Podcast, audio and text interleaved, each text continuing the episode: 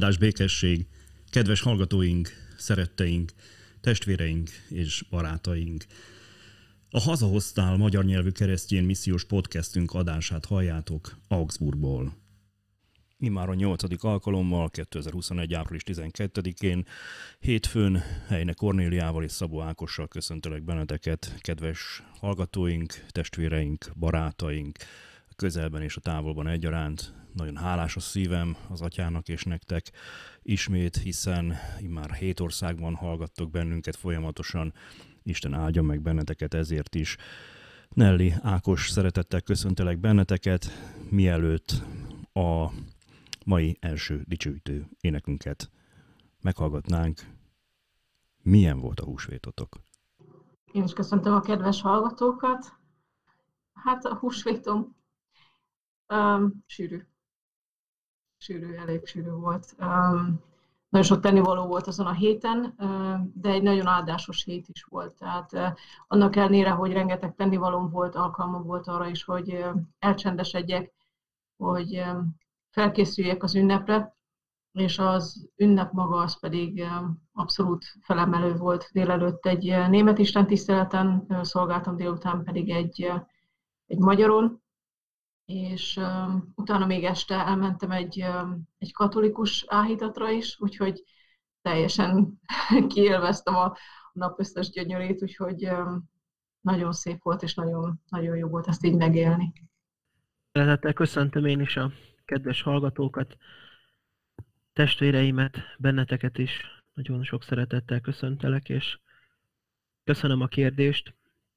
Nekem ez a húsvét idén a fellélegzésnek volt a az ideje, mind lelkileg, mind testileg is. A koronavírus utáni talán első olyan hetem és olyan napjaim voltak azok, amik már tényleg a, a, a teljes felépülésről szóltak. Itt talán nekem most idén a húsvét üzenete és az egész húsvéti ünnepkörnek a, a gondolatvilága még inkább többet adott a fölélegzésnek, a föltámadásnak, a lelki újjászületésnek, ilyen formában számomra most különösen is nagy értelme volt. Én nagyon nagy hálával vagyok ennek az elmúlt néhány hétnek a, a végén, hiszen Isten megtartott ebben a nehéz helyzetben, hála Istennek komolyabb dolgok és komolyabb tünetek nélkül. Úgyhogy én a, a húsvét számomra idén a, az ünneplésen és a, a föltámadás örömén kívül leginkább a hálának az időszaka volt. Örülök neki, és Hálás vagyok a szolgálatotokért itt a húsvéti időszakban is. Kedves hallgatóink, a mai alkalmunkon János első levelének második részével fogunk foglalkozni. Elég bőséges téma az, amit elétek hozunk. A Szentlélek remélem, hogy segít nekünk ebben, és a gondolatainkat egy kerekbeszélgetés formájában veletek is meg tudjuk osztani. Mielőtt azonban Elkezdjük a mai beszélgetésünket, illetve a második fejezetet felolvasnám nektek. Előtte hallgassunk bele az Ébredj fel, Alvó Magyarország című dalba, amit a gáveltestvérek.hu oldalon találtok meg. Hallgassátok szeretettel! thank you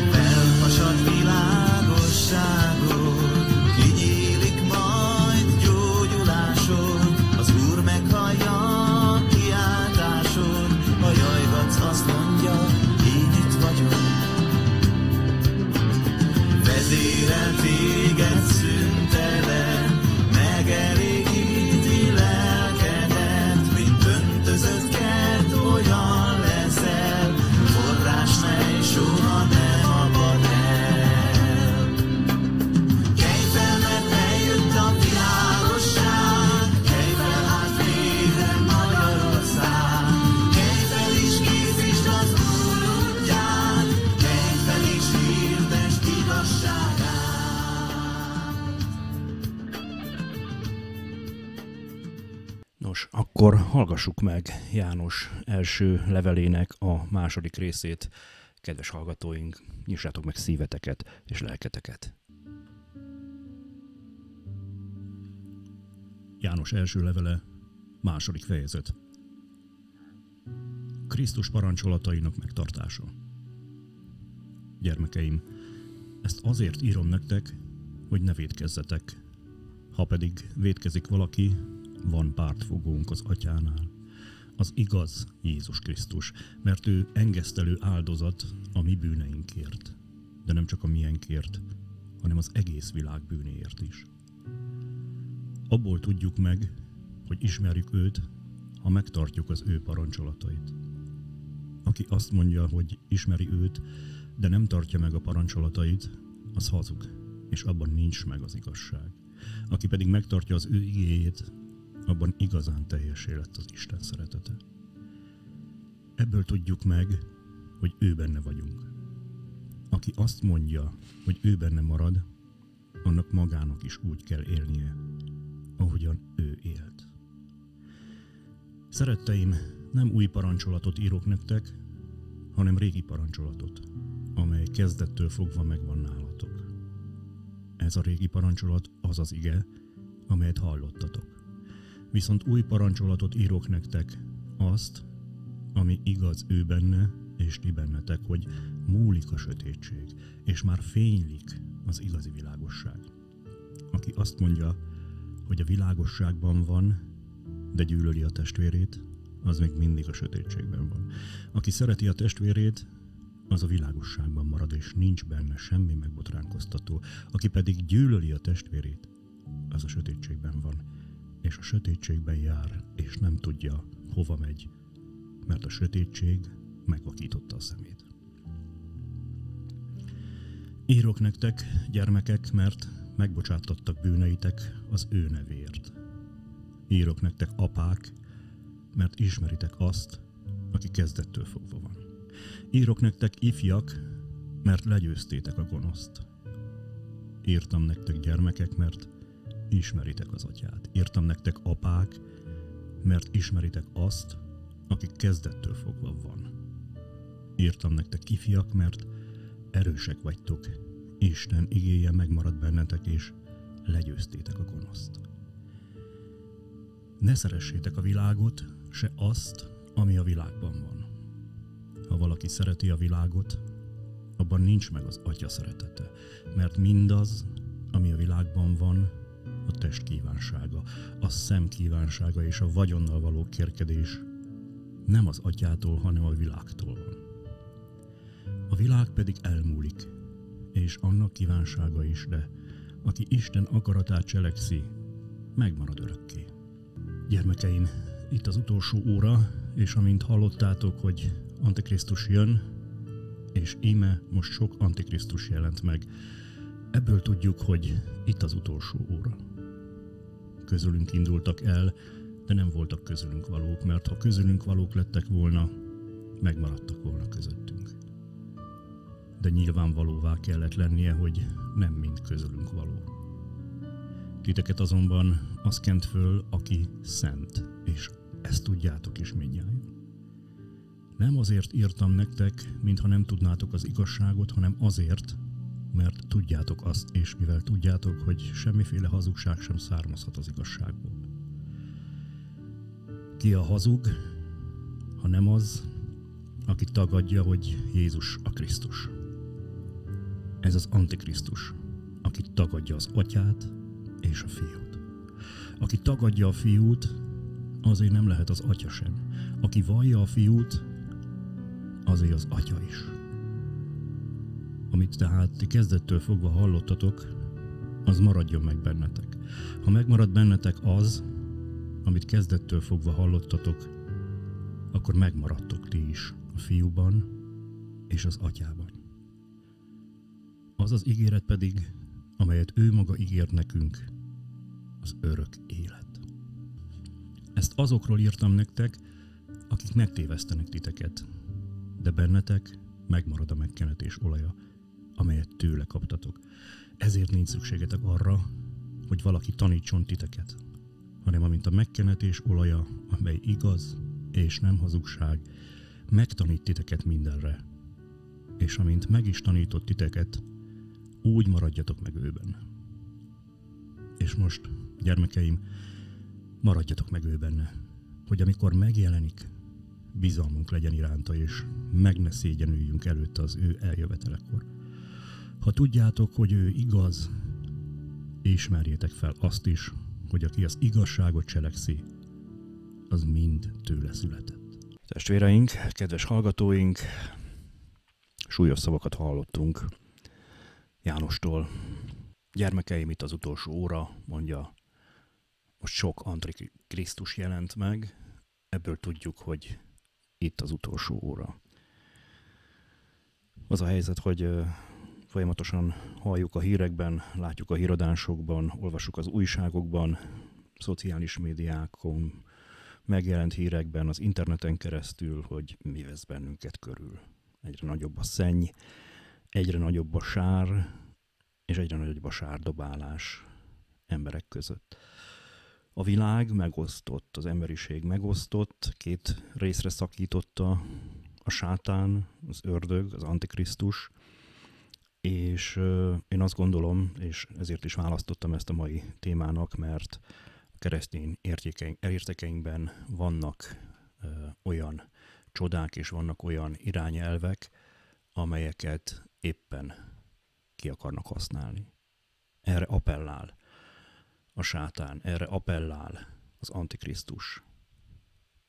Hiszen a keresztény életünknek két fő értéke, értékrendje, amit Jézus ránk hagyott, az a szeretet és az elfogadás.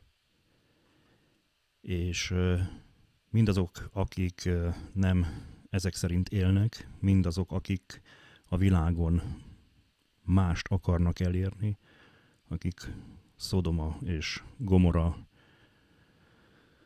elpusztított társadalmát akarják újraépíteni, azok tudják, hogy ezek az érzékeny pontok azok, amiken keresztül támadhatók vagyunk.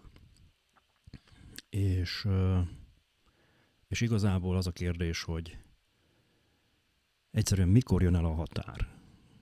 Mikor vagyunk abban a helyzetben, hogy már azt mondjuk, hogy eddig és ne tovább. Mi nagyon békések és nagyon-nagyon türelmes emberek vagyunk, keresztények, de meddig terjedhet a tolerancia, a békés magatartásunk? Az az igazság, hogy a mai világunkban az istengyalázás, a blaszfémia, az, az egyszerűen már a, a, a sátán követőinek, az antikrisztus követőinek mindennapos fegyvere. Legyen ez írásos, legyen ez, ez éppen valamiféle egyéb videó vagy, vagy, vagy hanganyag, ami terjed a médiában. Tudjuk azt, hogy hány templomot gyújtottak föl. Tudjuk azt, hogy itt a tavaly évben Franciaországban mik történtek például. Papot fejeztek le. Aztán miséről hazatérőket öltek meg, és Európán kívül micsoda keresztény üldözés van. És hát a legújabb őrület, az pedig az úgynevezett nyílt társadalom. A nyílt társadalom, amelybe gyakorlatilag minden belefér, és érdekes módon minden olyan értéket támad, ami a keresztény értékeinknek az alapját képezi. Támadja a férfi, nő nemeket, támadja a házasság értékét, értékrendjét, hiszen a házasságot Istennel szövetségben kötünk, bibliai alapokon nyugszik, Magyarországon alaptörvénybe fogadta el az országgyűlés, és, és a nyílt társadalom mögött pedig ott van egy háttérhatalom. És ez a háttérhatalom maga az Antikrisztus, nem személyhez kötött, hanem egyszerűen az ideológia. És amikor János levelének ezen részét olvasom, olvastam, fort a vérem és forra vérem. Mert meghagyták nekünk üzenetben, hogy mi fog bekövetkezni, és azt is meghagyták, hogy az utolsó időkben miket fogunk tapasztalni. És lám, itt van az utolsó idő, úgyhogy remélem van elég olaj a lámpásunkba, és nem kell elmenni érte, és nagyon remélem, hogy amikor Jézus Krisztus másodszor eljön, akkor bennünket ott is úgy talál, ahogy mi szeretnénk, de legfőképpen, ahogy ő szeretné. Testvéreim, súlyos témák ezek, és szeretnélek benneteket kérdezni, hogy nektek mi erről a véleményetek, és a véleményeteken keresztül pedig remélem, hogy üzenetet tudunk megfogalmazni a hallgatóknak. Ahogy szoktuk, Nelly, téged kérlek először. Hát megint csak belecsapunk azért rendesen a lecsóba. Így az elején elég sok mindent megemlítettél, Zsolt. Um, igazából nem is tudom, hogy hol kezdjem, most egy kicsit így meg vagyok lőve ezzel a sok témával, amit most itt az asztalra tettél. Alapvetően szerintem fontos az, hogy ha már így az Antikrisztusról elkezdtünk beszélni, hogy kicsit tisztázzuk ezt a fogalmat, hogy antikrisztus, illetve hogy ki az, mi az, merre, meddig. Háromfajta megnevezést, illetve megjelenést találunk a Bibliában. Az egyik az az antikrisztus, tehát így névelővel, az egy személy. Itt ugye ebben a részletben is, ebben a részben is megtalálható, amit felolvastál, ezen kívül vannak az antikrisztusok, és az antikrisztus, mint, mint eszme, mint ideológia, amit te is említettél. A Biblia azt tanítja nekünk, hogy ugye itt az írásban is az van, hogy hazugok, tehát tagadják Jézus Krisztusi mi voltját, és mindazok, akik tagadják, azok az Antikrisztus hatalma alatt állnak. Tehát azok az emberek, akik Jézus Krisztus tagadják, azok, azok hát egyre inkább szaporodnak, ahogy te mondtad, és az, hogy ők jelen vannak itt a világunkban, ez egy jele annak, hogy itt van az az idő, amit ígértek, így ahogy mondod. És az, hogy van egy az antikrisztus, ez arra utal, hogy, hogy ezek az antikrisztusok, ezek csak az előszele annak, hogy jönni fog majd egy bizonyos személy, akivel Jézus majd személyes harcban fog megküzdeni. Az Antikrisztus, mint ideológia, az pedig mindaz, ami ettől a tábortól jön, ettől a Krisztus tagadó tábortól, az maga az Antikrisztus. Ezt jelenleg én úgy élem meg, hogy ez a, tehát nem csak, tehát minden, ami a, a keresztény valláson kívül van, és illetve megpróbálja összemosni. Tehát az, hogy más vallások is vannak, ez számomra teljesen elfogadható. Tehát nem mondom azt, hogy most aki hindu vagy buddhista, annak vége, annak semmi esélye nincs az üdvözülésre, illetve az örök életre. Viszont az az irányzat, amely megpróbálja elmosni a határokat, és nekünk azt a benyom, vagy bennünk azt a benyomást kell, kell próbálja kelteni, hogy ezzel nekünk nem kell foglalkoznunk, mert jól van ez így is. Ezt, ezt tartom az antikrisztusi szellemnek. Ez lett volna ugye az első, amit úgy szerettem volna, nem tudom, valamit akartok hozzászólni? Igen, gyorsan, röviden annyit szeretnénk mondani, hogy amikor a gimnáziumban vallástörténetet tanulunk, 12-ben, akkor nem győzöm elégszer a diákjaimnak mondani azt, hogy a mai korunk egyik legnagyobb hazugsága az, amikor a, a vallásoknak a közeledésére rámondjuk azt, hogy ez egy üdvös dolog, és kimondjuk azt, hogy tulajdonképpen az összes nagy monoteista vallás, így a muszlim, így a zsidó és így a keresztény ugyanabban az Istenben hisz. Ez nem igaz, ezt szeretném minden kedves hallgatónak a legnagyobb tisztelettel a szívére helyezni, hogy bár vannak közös alapok, és nagyon fontos a békés együttélés és a közös harmónia megteremtése, de ez teológiailag és a Biblia mérlegén nem állja meg a helyét ez a kifejezés, hogy nekünk ugyanaz az Istenünk van, mert hogy sem a muszlimok, sem a zsidók nem a Szent Háromság Istenben hisznek, és nem tartják sem Jézust, sem a Szent Lelket Isteni személynek, mint ahogy mi. Így azt kimondani, hogy mi ugyanabban az Istenben hiszünk, és valójában csak más módokat használunk, ez egy helytelen megállapítás a hitünkre nézve. Köszönöm szépen, hogy ezt a dolgot tisztáztuk, hiszen uh, műsorunk célja az, hogy mindenképpen egy olyan alapot nyújtsunk kedves hallgatóinknak, és mindenkinek, aki nyomon követ bennünket, hogy ne tévejegyünk el a különböző irányzatok és különböző tévhitek között, úgyhogy mind a kettőtöknek köszönöm, hogy mindjárt itt az alapoknál kezdtük, és akkor Nelly, kérlek folytasd. Jó, a másik azt említetted, vagy mondhatod, hogy a világ megosztott, és hogy a sátán két részre szakította a világot. Én úgy gondolom, hogy nem csak két részre, hanem sok apró részre.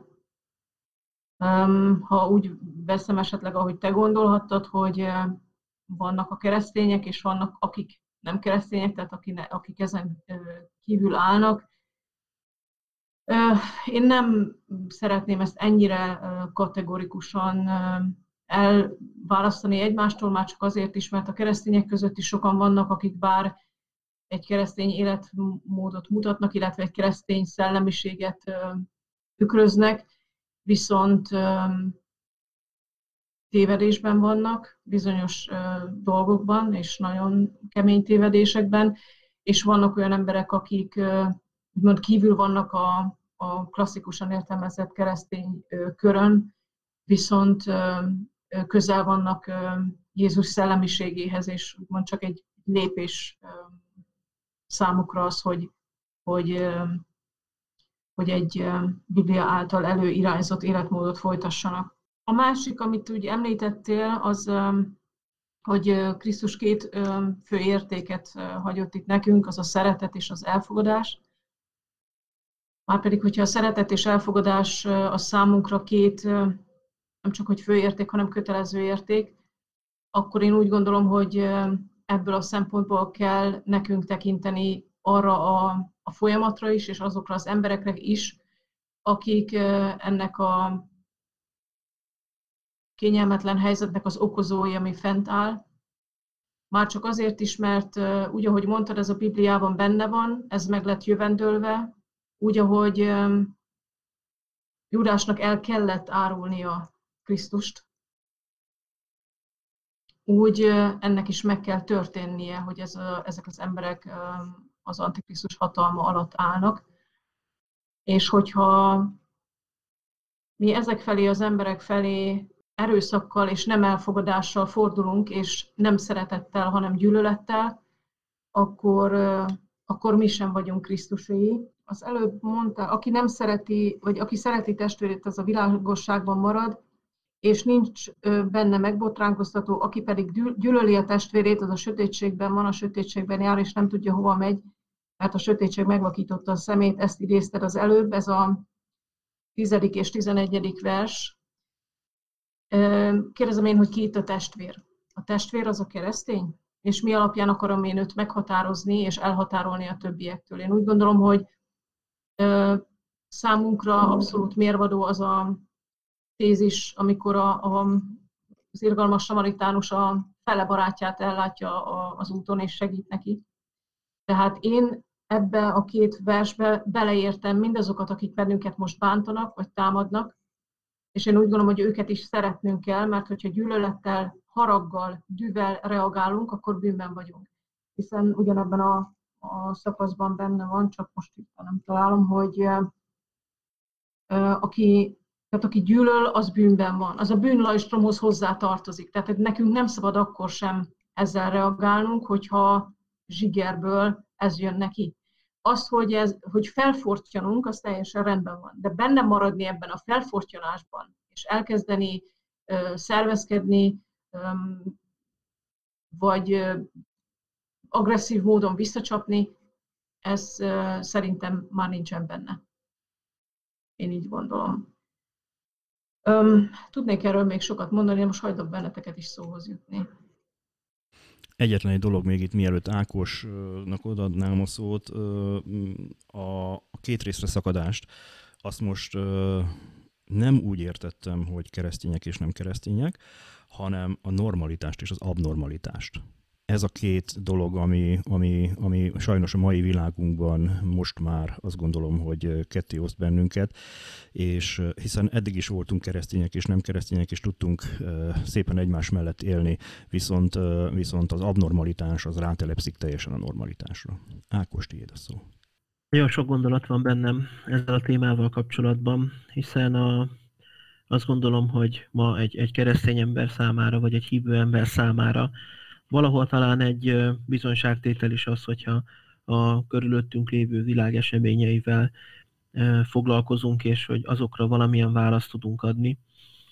Nagyon régóta, éppen ezért én is napi szinten próbálok véleményt formálni magamban, a, a diákjaimnak, az iskolában, bizonyos területek előtt, vagy akár a szószéken ezzel a témával kapcsolatban, és bennem ilyenkor mindig egy olyan olyan kép alakul ki, amit tulajdonképpen a, a tékozló fiúnak a történetével és a tékozló fiúnak a példázatával tudnám egy kicsit szemléltetni a kedves hallgatók számára. Ez az elmélet, ez abszolút a, az én begyomásaimon áll, és lehet, hogy lesznek olyanok, akik számára ez olyan tartalmat fog adni, ami, ami nem, nem biztos, hogy egyetértést fog kiváltani, de én hiszem azt, hogy hogy ez, ez, ez, ez látványossá tudja tenni mondjuk ezeket a folyamatokat, hogyha megengeditek testvéreim és a kedves hallgatók is egy, egy ilyen történelmi kontextusba szeretném én ezt értelmezni, és azért mondtam a tékozó fiúnak a példázatát, mert hogy az a folyamat, amit itt most már azért jó régen látunk Európában, annak valahol talán a, a végpontján, vagy, vagy éppen a fordulópontján járunk ma. És a tékozló fiúnak a példázata tökéletesen illik erre a helyzetre hiszen az Európa történelmi gyökerei, úgy a kereszténység és a, a keresztény erkölcs, a keresztény etika, a keresztény szokások, a jogrend, a keresztény törvénykezés mind-mind meghatározója, sőt, hova tovább ugye alapja volt az európai kultúrának nagyon-nagyon hosszú évszázadokon keresztül. Az, hogy ma így néz ki Európa, az ennek köszönhető. És ma is egyébként népszerű elmélet az, hogy Európa nem keresztény, és ma már ez lehet, hogy szellemiségében így van, de gyökereiben tagadhatatlanul ott van a kereszténységnek a, az alapja, hiszen hogyha elmegyünk egy afrikai országba, vagy egy, egy arab országba, akkor azt fogjuk látni, hogy, hogy gyökeresen más szokások és kultúra uralkodik ott, mint mondjuk Európában, és ez köszönhető talán a kereszténységnek, a kereszténységre épülő humanizmusnak, a reneszánsznak, és így a reformációnak is például. És úgy, ahogy a tékozló fiú történetében, a példázatban az alapfelállás az egy nagyon szép harmóniát mutat, amiben nyilván lehet, hogy voltak konfliktusok, viták, adott esetben háborúk, de alapvetően a, az alap, ami mondjuk a tékozló fiú történetében is megvolt, hogy ott van az atya, aki szeretettel veszi körül a gyermekét, és próbálja őt jó úton terelni, az alapokat megadni számára. Ezt, hogyha erre a helyzetre értjük, akkor, akkor nagyon sokáig, évszázadokon keresztül meghatározta Európát. És kicsit, ahogy a tékozó fiú történetében is látjuk, Európa szellemi ö, irányvonala talán a 18.-19. század körül egy nagyon nagy fordulatot vett. És talán a 19. század második felére különböző ideológiák mentén létrejött az a, az a gondolatvilág, mint a tékozló fiú történetében, hogy de jó lenne elszakadni az atyától. Mert tulajdonképpen bennünket az atya korlátoz. És, és az atya bennünket olyan helyzetekbe visz, amikben mi nem akarunk élni. Hogyha megnézzük Európa történelmét, akkor a 19. század második felétől láthatjuk azt, hogy hogyan szakadt folyamatosan el ezektől a keresztény gyökerektől Európa lakossága, és hogyan tapasztalhatjuk meg a mai szekurális Istentől elszakadt világban a mai korunk Európáját. És mikor volt az a pillanat, amikor az atya kiadta az örökséget, és a fiú ott tovább hagyta az atyát, én ezt a dátumot 1968-ra tenném. Bizonyosan sokan tudjuk, és a kedves hallgatók is ismerik ezt a rendkívül fontos dátumot, amikor is Európa kultúrtörténetében egy nagyon fontos változás történt be, ugyanis a, a párizsi diáklázadások kapcsán előtörő ideológiák, azok annyira beférkőztek Európa kulturális és később politikai vezetésébe, aminek az eredményét azt itt ma látjuk, ami körülvesz bennünket. Az atya kiadta, kiadta számunkra a jutalmat, az ajándékot, az örökséget. Hiszen az az Európa, amiben most élünk, az a kereszténység örökségében van. És ezt a legnagyobb ateista politikusok és tudósoknak is muszáj megvallania, hogy az örökség az atyától van. Viszont a, a fiú, Európa társadalma azt mondta, hogy ő ennél szeretne elszakadni. És hát ez az elszakadás meg is történt, testvéreim. És 1968-tól kezdve az a keret és az a világ, amiben mondjuk évszázadokon keresztül Európa működött, a kereszténység harmóniájában és a kereszténység érték talaján, a szépen lassan lebontódni látszik. Ma nagyon sokszor halljuk ezeket az értékeket, Isten, haza, család. És hogyha megnézitek testvéreim, kedves hallgatók, akkor 1968-tól kezdve ebben a sorrendben bontja le ez az ideológia a körülöttünk lévő világban lévő értékeket. Hiszen először lebontja Istent, az egyházakat, és a legelső pillanattól kezdve fölöslegessé téve azt, hogy mondjuk a hit mint érték, vagy hit mint jó dolog megjelenjen. 1968-tól kezdve látványosan csökken Európa tradicionális keresztény egyházainak a, a látogatottsága, és ürülnek ki a templomaink, Nyugat-Európában kocsmák, könyvtárak, kulturális központok lesznek középkori keresztény templomokból. Lebontjuk a hazát, hiszen ma ott tartunk Európában, hogy bizonyos politikai körök nem nemzetállamokban, nem államokban és nem hazában, hanem egy összeurópai, közös, valamilyen kevert identitásban kezdünk el hinni. És végül testvéreim, itt vagyunk most. Bontsuk le a családot mint az emberi érték legalapvetőbb fontosságú szinterét. Isten, haza, család. Ebben a sorrendben lebontjuk a tradicionális értékeket.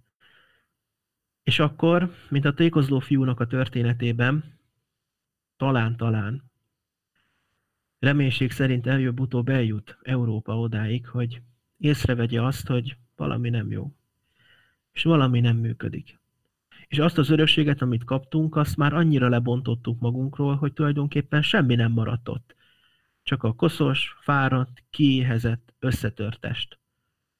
A maga egyedül létében, magányában, féktelen minden erkölcsi kiélésében. És akkor hová lépünk? Mit csinálunk?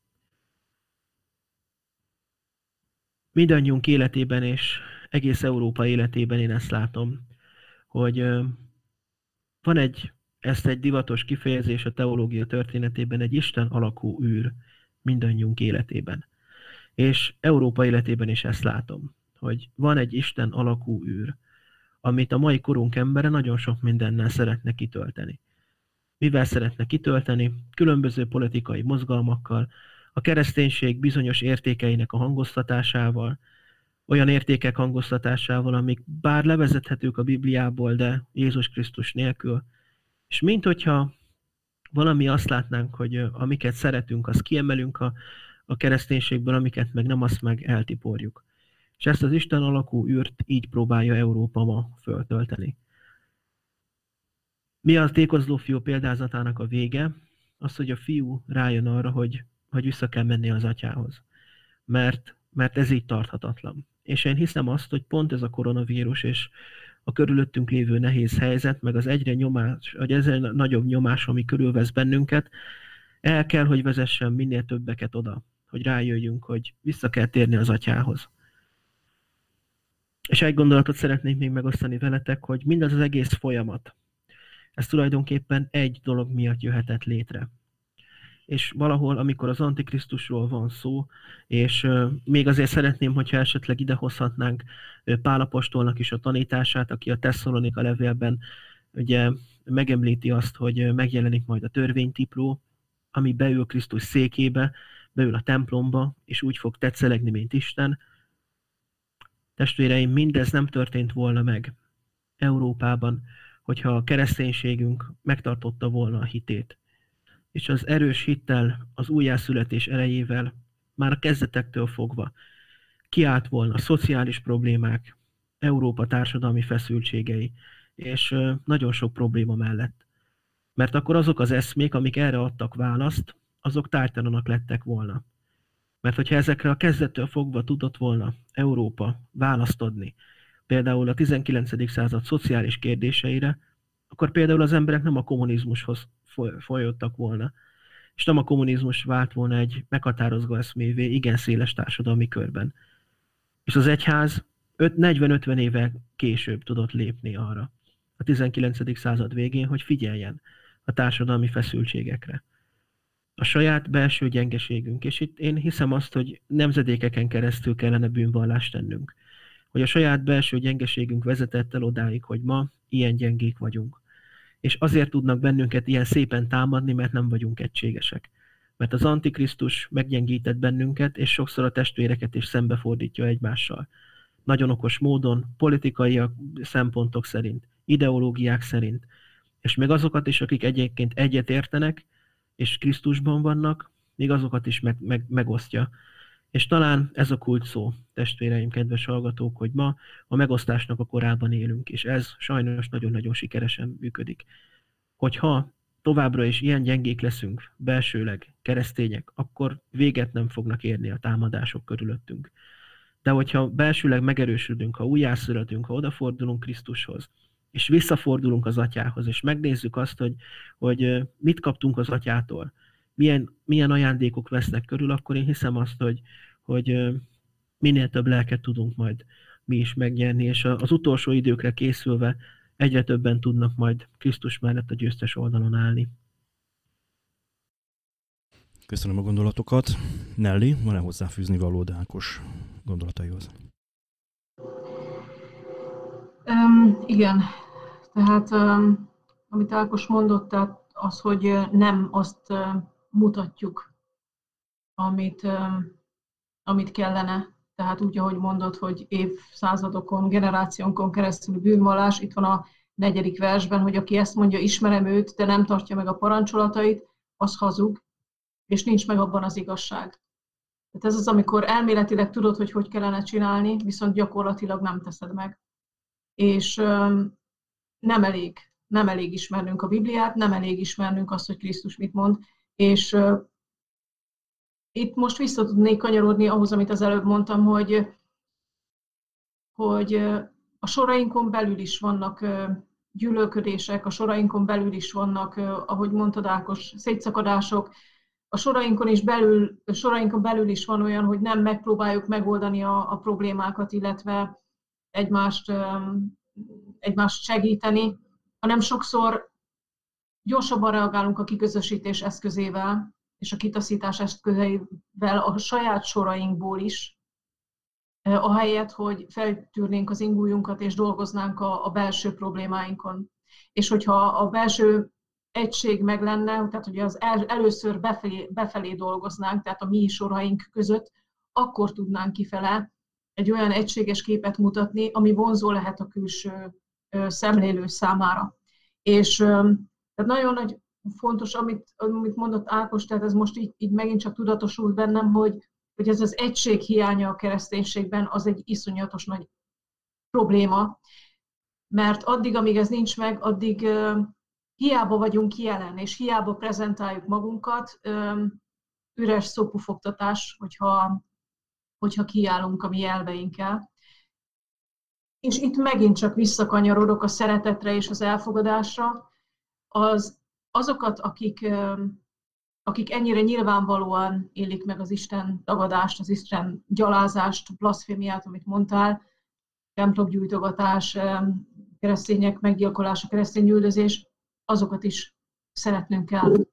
gyűlölnünk kell, amit tesznek, de szeretnünk kell őket. Tehát, és megint csak ugye, hogyha már Jánosnál tartunk, azt mondja a második versben, hogy nem csak a, tehát hogy mert ő engesztelő áldozat a mi védkeinkért, de nem csak a miénkért, hanem az egész világért is. Tehát én, Heine Cornélia nem mondhatom azt, hogy én majd megválogatom azt, hogy kiért halt meg Jézus Krisztus, és kiért nem. Mindenkiért. Ő a sanszot mindenkinek megadta. És ez gyakorlatilag rajtunk is múlik, hogy kik azok a környezetünkből, akik ezt képesek utána elfogadni, vagy sem. Ha én látok egy olyat, aki engem gyaláz és, és gyűlöl és sárral dobál, és én gyűlölettel válaszolok, ezzel a magatartással egyetlen egy valakinek teszek szívességet, és az az Antikrisztus. Ő a dörzsöli a tenyerét, örül neki, és azt mondja, hogy pont ezt akartam elérni. Gondolatot, bocsánat, még ehhez kapcsolódóan szeretnék megosztani, mert talán ez, ez el, elmaradt az előbb, és erre vonatkozóan, hogy a mai korunkban én azt gondolom, hogy a külső támadásokban munkálkodó ördögi lelkektől kevésbé kell tartanunk, mint attól, ami a, a, a keresztény köreinken belül van. Mert nézzétek meg, hogy a 20. század történelme az tulajdonképpen arról szólt, hogy első körben a sátán fizikailag külsőleg támadt Isten népére. Ennek talán a legszebb szimbóluma az, amit, amit, amit mi is átéltünk a, a, a kommunizmus térhódítása során, meg egész Kelet-Európa, hogy, hogy külsőleg próbálták az egyházat elpusztítani. Támogatások megvonásával, államosításokkal, a bevételi források megszüntetésével, fizikai üldözéssel, mármint hogy meggyilkolni a lelkészikart, a papokat, az egyházi vezetőket, egyházi ingatlanok elkobzásával, felrobbantásával, és nézzétek meg, hogy a kommunizmus időszaka alatt bármilyen hihetetlen, de az egyháznak a, a lakosbai a, a, a, a száma a népességben növekedett, vagy legalábbis nem csökkent. És akkor, amikor a, a szétdobáló taktikát változtatott, a szabad így mondanom, és belülről kezdte el támadni az egyházat. Húsz év alatt lefeleződött az egyházaknak a, a, a tagsága. És, és félve nézzük szerintem itt Magyarországon, de szerintem egész Európában a népszámlálási adatokat, majd hogyha elkészül a koronavírus után, hogy tíz év alatt mennyit fogytunk. És nem az az öröm van a szívünkben, hogy végre itt egy népszámlálás, és látjuk, hogy mennyivel gyarapodtunk, hanem a félelem, hogy na, megint hány százezer ember fogyott el például a Magyarországi Református Egyházból. És szerintem ennek sokkal nagyobb veszélye van, mert a, a báránybőrbe bújtatott Antikrisztus a, nem, a, nem a, a rossz szerkölcsök miatt problémás, hanem azért, mert, mert nem az üdvösségre viszi az embereket, hanem egy olyan tévútra, aminek a vége nem lehet Krisztus üdvössége. És az a probléma, és én ebben látom a mai korunkban a legnagyobb antikrisztusi munkálkodást, amikor, amikor egyházon belül és most nem föltétlenül a református egyházra gondolok, de a magyar református egyházra, de előbb-utóbb itt is megjelennek ezek a hangok, amiket egész Nyugat-Európában, vagy egész sajnos most már talán a katolikus egyház berkein belül is egyre inkább hallhatunk meg, amiről Pálapostól is sok helyen beszél, hogy a világhoz alkalmazkodunk, és kidobjuk az ablakon Isten törvényét és, és Krisztust, és a helyétben ugye az Isten alakú űrt, föltöltjük a mai korunk különböző eszméivel. És kedves hallgatók, testvéreim, ez sokkal nagyobb veszély, mert ez a kárhozatba visz bennünket, és belülről sokkal jobban bomlaszt, mert ez csak megosztottságot, és az emberekben indulatokat fog szülni. Azok részéről, akik ezeket a dolgokat támogatják, meg azok részéről, akik a tradicionális dolgok, a Krisztusi oldal mellett állnak csodálatos eszköz ez, hogyha szabad így fogalmaznom, a, a szétdobáló kezében, mert nagyon jól működik. És, és ezt látjuk Nyugat-Európa, főleg protestáns egyházaimban, hogy nagyon-nagyon jól működik sajnos. Jézus Krisztus a keskeny utat hagyta meg nekünk. És ez annyira keskeny, mint a zsillet penge éle. Tehát ezt azért elmondom nektek. De érezzük szerintem mindannyian, illetve biztos vagyok benne, hogy a hallgatók is. De nézzük meg Lukács evangéliumának a 12. fejezetében az 51. verset, amit, amit Jézus mond. Azt gondoljátok, azért jöttem, hogy békességet hozzak a földre? Mondom nektek, semmiképpen, hanem inkább meghasonlást. Ez egy olyan mondat, ami különösképpen ezekre a szituációkra, amikről, ezekre a helyzetekre, amikről most beszéltetek, abszolút ráillik. És örülök, hogy ez előjött. Azért ismertek, én nekem ugye eléggé kemény a fejem ebben a dologban, és eléggé tiszta a véleményem, ami a tisztaságát az arra gondolok, hogy, hogy általában el szoktam mondani a véleményemet, és most sem fogom vék alá rejteni amit Ákos burkoltan megfogalmaztál, a katolikus egyházon belüli szexuális erőszak, ami el van hallgatva gyakorlatilag itt évtizedeken keresztül rányomja a bélyegét egy Jézus követő társadalomra. Rányomja a bélyegét a kereszténységre azért, és ezt most természetesen vannak más felekezetekben és más egyházakban is ilyen jellegű atrocitások, vagy esetleg más egyéb dolgok, amik egyszerűen nincsenek gyökerestül kitépve. És pontosan ezeken a, a, a, a ékeken keresztül, vagy az ékek ö, ö, okozta ö, repedéseken keresztül férkőzik be az Antikrisztus és a szétdobáló az egyházakon belül. És tagadások vannak, és, és elsikálások vannak, és, és, és folytathatnám. És a természetesen ezt, ezt gyökereiben kell kezelni. És amit mondtatok, ez egy óriási dolog, és sajnos ennek a reformációnak ez talán az egyik olyan ö, ö, számomra nem biztos, hogy teljesen pozitív hozadéka, hogy a bűnvallás ami a katolikus egyházban a gyónáson keresztül heti szinten működik, alkalomról alkalomra működik, az nálunk igazából már nem úgy mm, funkcionál, ahogy ennek funkcionálni kellene. Az, hogy az ember a napi, áhított, napi imádságaiban és a napi igeolvasásában bűnbánatot gyakorol-e, azt mindenki saját maga látja. De, de, de rá voltak kényszerítve, és talán a katolikus egyházban rá is vannak kényszerítve arra Krisztus követő hívek, hogy, hogy bűnvallást tegyenek és, és az a bűnvallás, ez lehet egyéni bűnvallás, és lehet csoportos bűnvallás a gyülekezeten belül. Igen, a nemzetállamok és a, és a kevert identitás szemben áll egymással. Ez, ez, ez nagyon-nagyon igaz.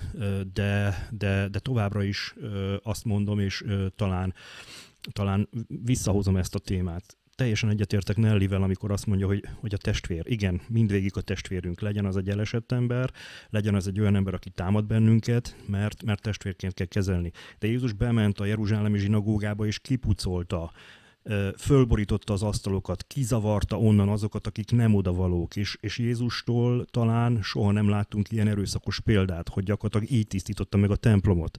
Azt is megmutatta nekünk, hogy már pedig az atyáért és azért az értékrendért, amit, az, amit ő is képviselt, és az atya adott nekünk, azért ki kell állni. Nem szabad sem a földi egyházat, sem a bennünk levő templomot így ö, elpusztulni, hagyni. És ez az isteni iránymutatás ez az az iránytó, amit nekünk követnünk kell, hiszem és, hiszem és tudom. De, de, de valahol meg kell húznunk a határt, meg kell húznunk a határt sok mindenbe, és meg kell húznunk a határt a keresztény üldözésbe. Nekem az a személyes véleményem, hogy ott null tolerancia van. Nincs tolerancia. Akkor, amikor nagy, nagy csütörtökön Magyarországon, Budapesten kiplakátolnak Jézust, és szivárvány jön ki gyakorlatilag az oldalából, elbújva egy ideológia mögé, és és azt kell, hogy mondjam, hogy művészeti köntösbe akarják ezt az egészet beleültetni, az, az, az, az vérlázító, az gyalázatos. És én erre gondolok, hogy a normalitás az, az gyakorlatilag egy, egy prés alá került az abnormalitás által, amit hát tudjuk, hogy ki irányít, ki vezérel. És ugye ezt mondja Máté 7.15 is, hogy óvakodjatok a hamis profétánktól, akik báránybőrbe bújva jönnek hozzátok, de belül ragadozó farkasok. Mert ez így van, mert a meghasonlást, amit Jézus megírt, ugye itt a Lukásban, amit az előbb olvastam, a meghasonlást megkaptuk. És nem biztos, hogy mindig ö, teljesen egyértelműek azok a, az utak, amiket, amiket követnünk kell. Tehát ez az a gyenge pont, amin keresztül támadnak bennünket. Tudják, hogy testvérnek kell maradnod, tudják azt, hogy szeretettel ö, ö, kell viszonyulnod, és én biztos vagyok benne, hogy mindenki, aki egyébként Jézus követő, ezt is követi, és így is viselkedünk. Viszont a másik oldalról pontosan ezen keresztül tudnak beférkőzni hozzánk.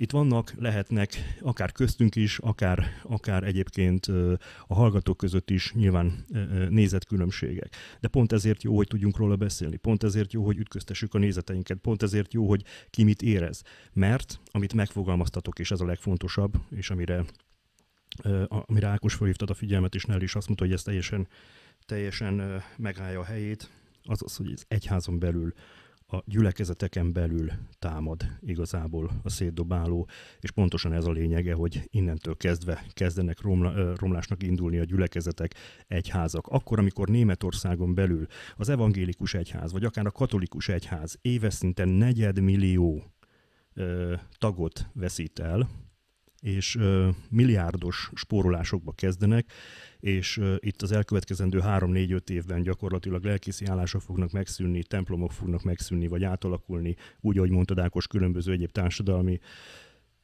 épületeké, vagy hasznosításba fogják őket átadni, akkor ez a, ez a helyzet szomorú. Viszont ez egy rosta és az utolsó idők rostája. Biztos vagyok benne, hogy ebben is, ami mennyei atyánk keze van, még akkor is, hogyha a szétdobáló erősen, erősen működik és, és ahogy Mincenti Józsefet, ahogy Ordas Lajos evangélikus püspököt, vagy éppen Ravasz László református püspököt régen, ugye itt a kommunizmus alatt, amit mondtál, bebörtönözték, üldözték a, a, a, a keresztényeket Magyarországon. Igen, természetesen, de megvolt, megvolt a föld alatti mozgalom, megvolt annak a szépsége, megvolt a gyönyörűsége, hogy a katonaságnál a WC-be olvasták az igét a, a, a kis katonák, és, és aztán sorolhatnék még ezer más ilyen, ezer ezer más ilyen dolgot. Viszont a, az értékek lerombolására ö, nem ideológiai és nem teológiai alapokat választottak hanem úgy, ahogy mondod, pénzelvonást, templomok bezárását, stb. stb. De maga az ideológia, ahhoz nem tudtak hozzáférni. Magához a teológiári részhez nem tudtak hozzáférni, mert ahhoz nem voltak elég intelligensek. Most pedig kimunkálja az Antikrisztus azt az ideológiát, ami nyilván, úgy, ahogy Nelly mondta, majd azt a személyt elhozza, de hogy ezen az ideológián keresztül egy ilyen nappal bombát dobjon a földre. Nekem ez a véleményem, még hogyha talán sarkos is, de, de, de nem szeretnék úgy járni, mint Péter, hogy sírjak, amikor megszólal a kakas. Um, igen, abban igazad van, uh, Ákos, hogy mondtad, hogy a kommunizmus összekovácsolt bennünket, tehát ez a nyomás, illetve hát a keleti blokkot, és pontosan ezt látjuk itt most nyugaton, ennek a hatását, hogy mivel ez az akkoriban összekovácsoló erő, tehát az elmúlt évszázad összekovácsoló ereje, ami a Kelet-Európában, Kelet-Európában még megvolt, itt nyugaton már hiányzott, azért látjuk, hogy ennyire szétzilált nyugaton a kereszténység, mert itt még ez a kis összetartó kohéziós erő sincsen már meg tehát itt sokkal gyorsabb léptekben esik szét a kereszténység. Én, igen, tehát Zsoltnak más véleménye van. Én nem, nem úgy gondolom, hogy például nekem ez a Lukács féle idézet, amit mondtál, a meghasonlás, az inkább a, arról szól, hogy ha, ha valaki az életét Krisztusnak szenteli, akkor a környezete ellene fordulhat, tehát családok, barátai nem érthetik meg, tehát ez inkább a, ezt a fordulatot jelenti számomra, hogy ezt hozta Krisztus.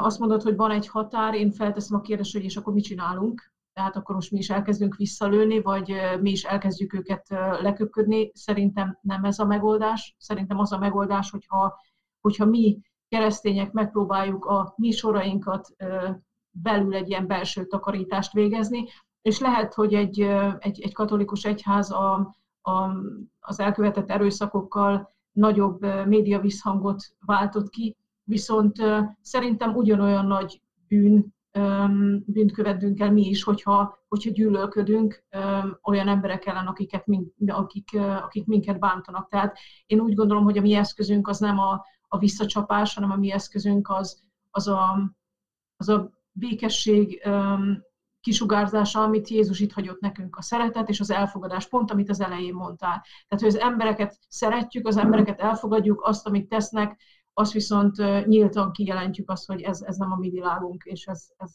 ez számunkra nógó, és ezt, ezt mi nem akarjuk. Alapvetően, hogy már így lassan a vége felé közeledünk, én azt mondom, hogy, hogy én ezt az egész helyzetet, mivel a Biblia is megírta, és, és Jézus felkészítette erre bennünket, tehát nem ér bennünket teljesen váratlanul ez a szituáció, és, és mindig is voltak ilyenek, és Domitianus császár is üldözte akkoriban János, amikor ezt a levelet megírta, akkor, akkor borzasztóan üldözte a keresztényeket, és életveszélyben voltak, ma azért még ott meg nem tartunk, hogy mi itt Európában életveszélyben lennénk, de ez a helyzet, ez egyszerűen csak erősítsen meg bennünket abban, hogy, hogy a Biblia Isten szava, és ő tudja, hogy mit mond, és ő ezt nekünk elmondta, és erre mi fel lettünk készítve. Tehát ne játsszuk el, hogy, hogy ez, ez most teljesen meglepő számunkra, hanem ébredjünk fel, hogy igenis, hogy lyukas a mundér, igenis, hogy rengeteg támadás ér bennünket, és bizonyos támadások sajnos megalapozottak, mert nem azt sugározzuk, amit sugároznunk kellene. Tehát vékonyka az a páncél, ami rajtunk van. És nem az kellene, hogy egymás ellen fordulunk a kereszténységen belül, hanem egymásnak háttalálunk, és így egymásnak háttalálva kifele tudunk jobban védekezni. Meg kellene jobban tudni bízni egymásban, és, és erősíteni kellene a mi közösségünket. Én úgy gondolom, hogy ez lenne a mi igazi visszacsapásunk, ez lenne a mi eszközünk, hogyha nem hagynánk a szétdobálónak, hogy bennünket bizony szétdobáljon. Tehát mi, mitől legyek én vonzó egy olyannak, aki, aki bántja az én Istenemet, hogyha, hogyha én ugyanazt csinálom, mint ő? Hát mivel vagyok én jó? Eszembe jut most például Teréz anyának volt egy olyan mondata, éppen adományt kért, és egy ilyen gazdag ember azt csinált, hogy beleköpött a tenyerébe. És Teréz anya azt mondta, hogy jó, ez nekem szólt, és akkor most adjon Jézusnak és a, és a szerencsétleneknek. És ez az ember megtért. És, az, és a teljes vagyonát, ugye, hogy a Bibliában le van írva, a teljes vagyonát odaadta Teréz anyának és az ő alapítványának. Én úgy gondolom, hogy ez egy célra vezető út és krisztusi út, mint a, a frontális támadás. Ha már több ilyen történelmi példát is hoztam, ez lesz az utolsó ígérem. Amikor a, a magyar történelmünk egyik nagyon hát, szomorú időszakába, a kiegyezés előtt a 1850-60-as években magyar társadalom ismét akkor is nagyon megosztott volt hogy hogyan kell viszonyulni a elnyomó osztrák-Habsburg uralkodóházzal szembe, és különböző utak alakultak ki.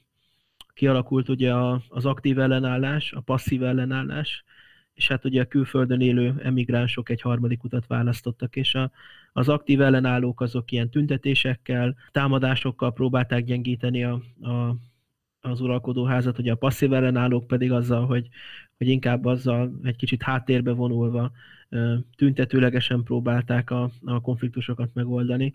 Egy kicsit ezt látom én is most, és valahol talán mind a kettőre szükség van, mert nehéz, nehéz egyébként néha megállni azt, hogy, hogy mondjuk bizonyos helyzetekben ne szólaljunk föl.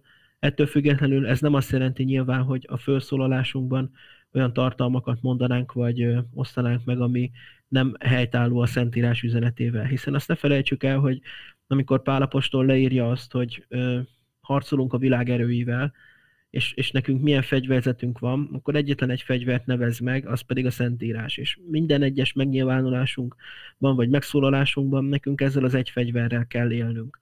És erre bíztatok és bátorítok minden kedves hallgatót és testvérünket is, hogy akár a közösségi média felületein belül, akár a személyes életünkben, hogyha ilyen támadásoknak érnek bennünket, akkor nekünk egyetlen egy fegyverünk van, Isten igéje. És nyilvánvalóan nem az, hogy megdobjuk egymást a Biblia, a Bibliával, hanem ugye az, hogy, hogy olyan gondolatokat mondunk, ami a Biblia mérlegén megáll. És nyilvánvalóan az a gondolat mondjuk nem áll meg a Biblia mérlegén, hogy akkor pokorra mindenkivel, és öljünk meg mindenkit, hozzuk ki a mágiát a, raktárból.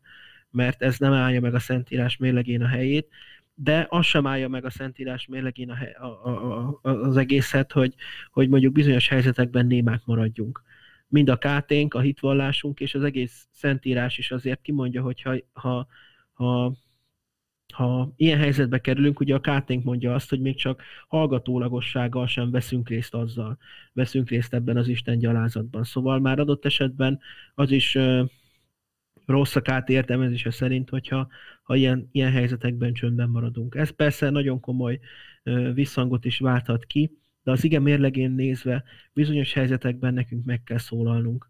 És nem akarom saját magamat példának állítani, ez csak egy személyes történetem ezzel kapcsolatban. Néhány évvel ezelőtt, amikor a politika keresztüzébe került a, a, a gyülekezet itt Hódmezővásárhelyen és részben az iskolák is, akkor egy nagyon feszült politikai helyzetben nagyon sokan támadták a, a, a gyülekezetet, a vezetőséget, meg mindenkit, és a karácsony előtt a városban szokás volt, hogy a, városban szolgáló lelkipásztorok karácsonyi üzenetet fogalmaznak meg, és így a gyülekezet egyik lelkipásztora is megfogalmazott egy karácsonyi üzenetet a város médiájában, és ez ugye kikerült az internetre, és akkor alá jöttek folyamatosan, folyamat, egy-kettő ilyen komment, hogy ami ugye a gyalázkodásról, a, a, a, meg, meg minden ilyen politikai színezettel együtt volt, és hát akkor én úgy éreztem, hogy ez az a helyzet, amikor nem lehet csöndben maradni, és egy ilyen kommentre válaszul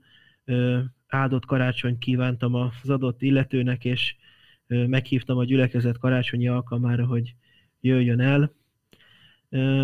Kicsit ironikusan is, de ettől függetlenül ez egy őszinte megnyilvánulás volt, mert én hiszem azt, hogy, hogy a legnagyobb eszköz, amit talán tudunk mi is csinálni, a, a, a kiállás és a, és az ige szerinti megnyilvánulás mellett az az, hogyha ha imádságban hordozzuk ezeket az embereket, mert én hiszem azt, hogy, hogy lehet olyan helyzet, amikor az Úr megérinti azokat is, akik mind belsőleg, mind külsőleg támadják Isten népét. Ha ez nem jön el, akkor nem, de mi, de mi nek szerint számunkra szerintem ez egy nagyon-nagyon fontos fegyver lehet, és, és az ige szerinti megnyilvánulás az, ami számomra ilyen szempontból mindenképpen fontos, és azt gondolom, hogy ez, ez mindannyiunknak valahol kötelessége is, hogy, hogy, hogy azt a hitet, amit kaptunk, meg egyáltalán Jézus Krisztus bizonyos támadásoktól meg kell, hogy védjük, mert, mert kereszténységünkben ez szerintem egy feladatunk, hiszen Pál azt mondta, hogy így állunk harcban a világ erőivel. És igen, van védőeszközünk, meg páncélunk, meg minden, egyetlen egy fegyverünk van, de azt viszont használjuk okosan. Köszönöm szépen, jó így a véleményeket ütköztetni, jó így az elképzeléseinket, akár Isten igényéről, akár az egyéb dolgainkról megosztani egymás között, illetve a hallgatókkal. Én azt gondolom, hogy nekem legalábbis számomra egyértelmű üzenet van ebben a felolvasott idő, ige szakaszban. Ne szeressétek a világot, se azt, ami a világban van. Ha valaki szereti a világot, abban nincs meg az atya szeretete. Mert mindaz, ami a világban van, a test kívánsága, a szem kívánsága és a vagyonnal való kérkedés nem az atyától, hanem a világtól van. A világ pedig elmúlik, és annak kívánsága is, de aki Isten akaratát cselekszi, megmarad örökké. Pontosan ez az az ige szakasz, ami egyértelmű számomra, hogy hogy kell viselkedni, hogy kell a, a szavunkat akár fölemelni. Mi egy más világban szeretnénk majd folytatni, miután a földi pályánk befejeződik. Ennek megvannak a megfelelő tanúságai számunkra megvannak a kijelölt irányok, amit, amit követni kell. Ez azonban nem jelenti azt, hogy el kell hallgatnunk mindazt, ami ebben a világban történik, és akkor, amikor talán a Magyar Református Egyház és az Erdélyi Református Egyház az egyetlen például, aki Isten szent szövetségét, a házasságot úgy abban a formában védi meg, ahogy azt Isten ö, megteremtette, illetve Isten az embernek adta. Ö, minden más egyház ö, behódol vagy letérdel különböző világi akaratnak, de legyen ez egy másik téma, hiszen erről is ö, ö, sokat tudunk majd szerintem beszélgetni, vagy sok gondolat ö, jut eszünkbe, és maradjunk keresztjének, maradjunk meg a mi saját értékrendünknél, maradjunk meg elfogadóknak, maradjunk meg testvérszeretőknek, de hiszem és tudom, hogy Jézus nem szabad megtagadnunk, nem szabad Péterként viselkednünk, és tényleg nem szabad sírnunk akkor, amikor megszólal a kakas. Én nagyon-nagyon köszönöm nektek ezt a mai beszélgetést, csodálatos gondolatok fogalmazódtak meg. Egy-egy mondatban még, ahogy szoktuk, bocsássuk útra a hallgatókat a következő hétre. Én egyszerűen hiszek abban, hogy, hogy Ákos is mondtad, az imádság óriási nagy erővel bír, és egészen biztos vagyok benne, hogy valaki Pálért, illetve Saulért is imádkozott, és ezért is következett be, hogy,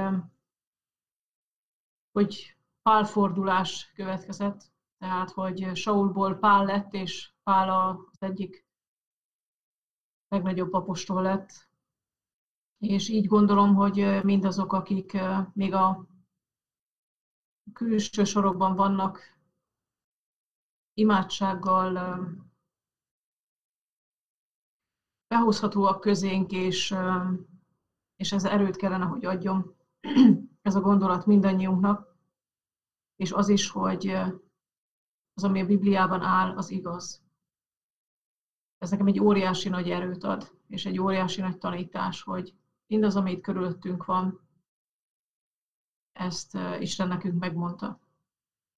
Tehát nem elcsüggedni, hanem menni tovább, és az én kérésem az, hogy mi egyen-egyenként tartsunk önvizsgálatot. Tartsuk tiszta, tisztán a saját portánkat. Mert hogyha a saját házunk előtt elsepregetünk, akkor, és mindenki ezt megteszi, akkor előbb-utóbb mindenhol tisztaság lesz. Tehát nézzünk körül magunk köré, és, és egyeztessük azt, hogy, hogy vajon ahogy, ahogy viselkedünk és ahogy élünk, az mennyire konform a tanítással. Hát ez az, amit úgy szeretnék adni, és hát még azt elmondani, hogy ez egy óriási nagy falat volt ez a, ez a mai beszélgetés. Hát nagyon nehéz volt ebben a néhány mondatba belesűríteni azt a hatalmas nagy gondolat halmazt és érzés halmazt, ami, ami most jelen pillanatban bennem van. Nagyon szépen köszönöm, fiúk, hogy ez ilyen, ilyen jól ment ma. Nem is hittem volna, hogy ez, ez ilyen jó lesz, és hát örülök neki, hogyha legközelebb is találkozunk, és hasonló izgalmas témákat tudunk feldolgozni, így dióhéjban. Isten áldja a hallgatókat, Isten áldja benneteket, Ákos és Zsolt. Sziasztok! Talán az lenne az utolsó gondolatom ezzel a mai témával kapcsolatban, hogy találjuk meg az atyát, és találjuk meg azt a forrást, azt a alapot, ami hosszú időn keresztül egyértelmű volt egész Európában. Ma már talán annyira nem. És én hiszem azt, hogy, hogy Isten nem véletlenül ad nekünk segítséget ebben a harcban, mert ez a harc nagyon kemény, és nagyon nehéz, de az Úrral együtt ezt a harcot mindannyiunk meg fogja tudni vívni. És az utolsó gondolat, amit szeretnék megosztani veletek, a, a podcastnek az elején egy számomra nagyon kedves dalt hallottunk, Ébredj fel, alvó Magyarország. Legyen így mindannyiunknak az életében. Én is köszönöm nektek, és köszönöm a hallgatóknak ezt a kitartást itt a mai adásunk alatt úgy, ahogy Nelly elmondta, olyan sok minden kavarog még bennünk, és még, még szerintem ezt a lufit lehetne följebb fújni, bár ez egy olyan lufi, ami fölfele visz, tehát ez nem fog kipukkanni, hanem, hanem egyszerűen ezen keresztül, Isten igényén keresztül tudunk oda eljutni majd, szimbolikusan értem természetesen a magasságba, ahogy, aho, ahova valók vagyunk, és ahova készülünk, és ezt olyan jó megtapasztalni. Jó megtapasztalni, hogy Isten igényén keresztül tudunk beszélgetni, véleményeket ütköztetni, két világ közt harcolni, mert hiszen ezt tesszük. Amellett, hogy mi az egyik világban vagyunk, és az egyik világban lakunk, amellett két világ közt harcolunk. Örülök annak, hogy előjött az imádság és az imádság ereje. Hála az Úrnak mi megtapasztalhatjuk és megtapasztalhattuk a gyülekezetünkben az elmúlt hetek, hónapok során, hogy mindazt, amit kértünk, azt az Atya megadta nekünk. Megpróbáltunk bűbán, bűnbánattal is ö, elé ö, hozakodni, több-kevés sikerrel. Mindaz a téma, ami előjött, próbálkozunk, bukdácsolunk, de én azt gondolom, hogy a vezetés az egyértelmű. Örülök annak, hogy a magyar népről és Ébredj Magyarországról is szó volt, szó volt. A tegnapi alkalmunkon hangzott el ugye ez a kis uh, dal, ez az ének, és ezért is hoz, hoztam a mai alkalomra is elénk. Ma viszont, amivel búcsúzni fogunk, azt gondolom, hogy minden magyarnak a legszebb a fohász, az ima. Hallgassuk meg a magyar himnusz testvéreim.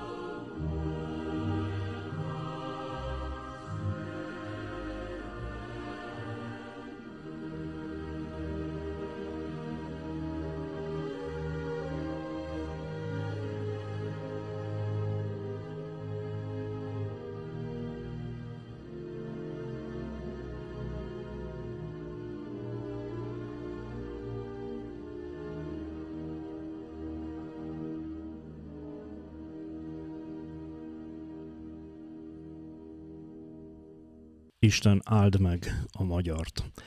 Ha Isten éltet bennünket, kedves testvéreim, akkor találkozunk újra 2021. április 19-én, hétfőn. Addig is hallgassátok Isten ígéri itt a csatornánkon, mely naponta reggel négykor jelenik meg. Elértek bennünket az Anchor FM-en, a Spotify-on, a Google Podcast-en, a Breakeren, a Pocketcasten és a Radio Publicon. Kövessétek Facebook bejegyzéseinket, illetve a Twitter oldalunkat. Legyetek áldottak, teljetek meg a szeretettel, a békével és az élettel. Isten áldjon benneteket!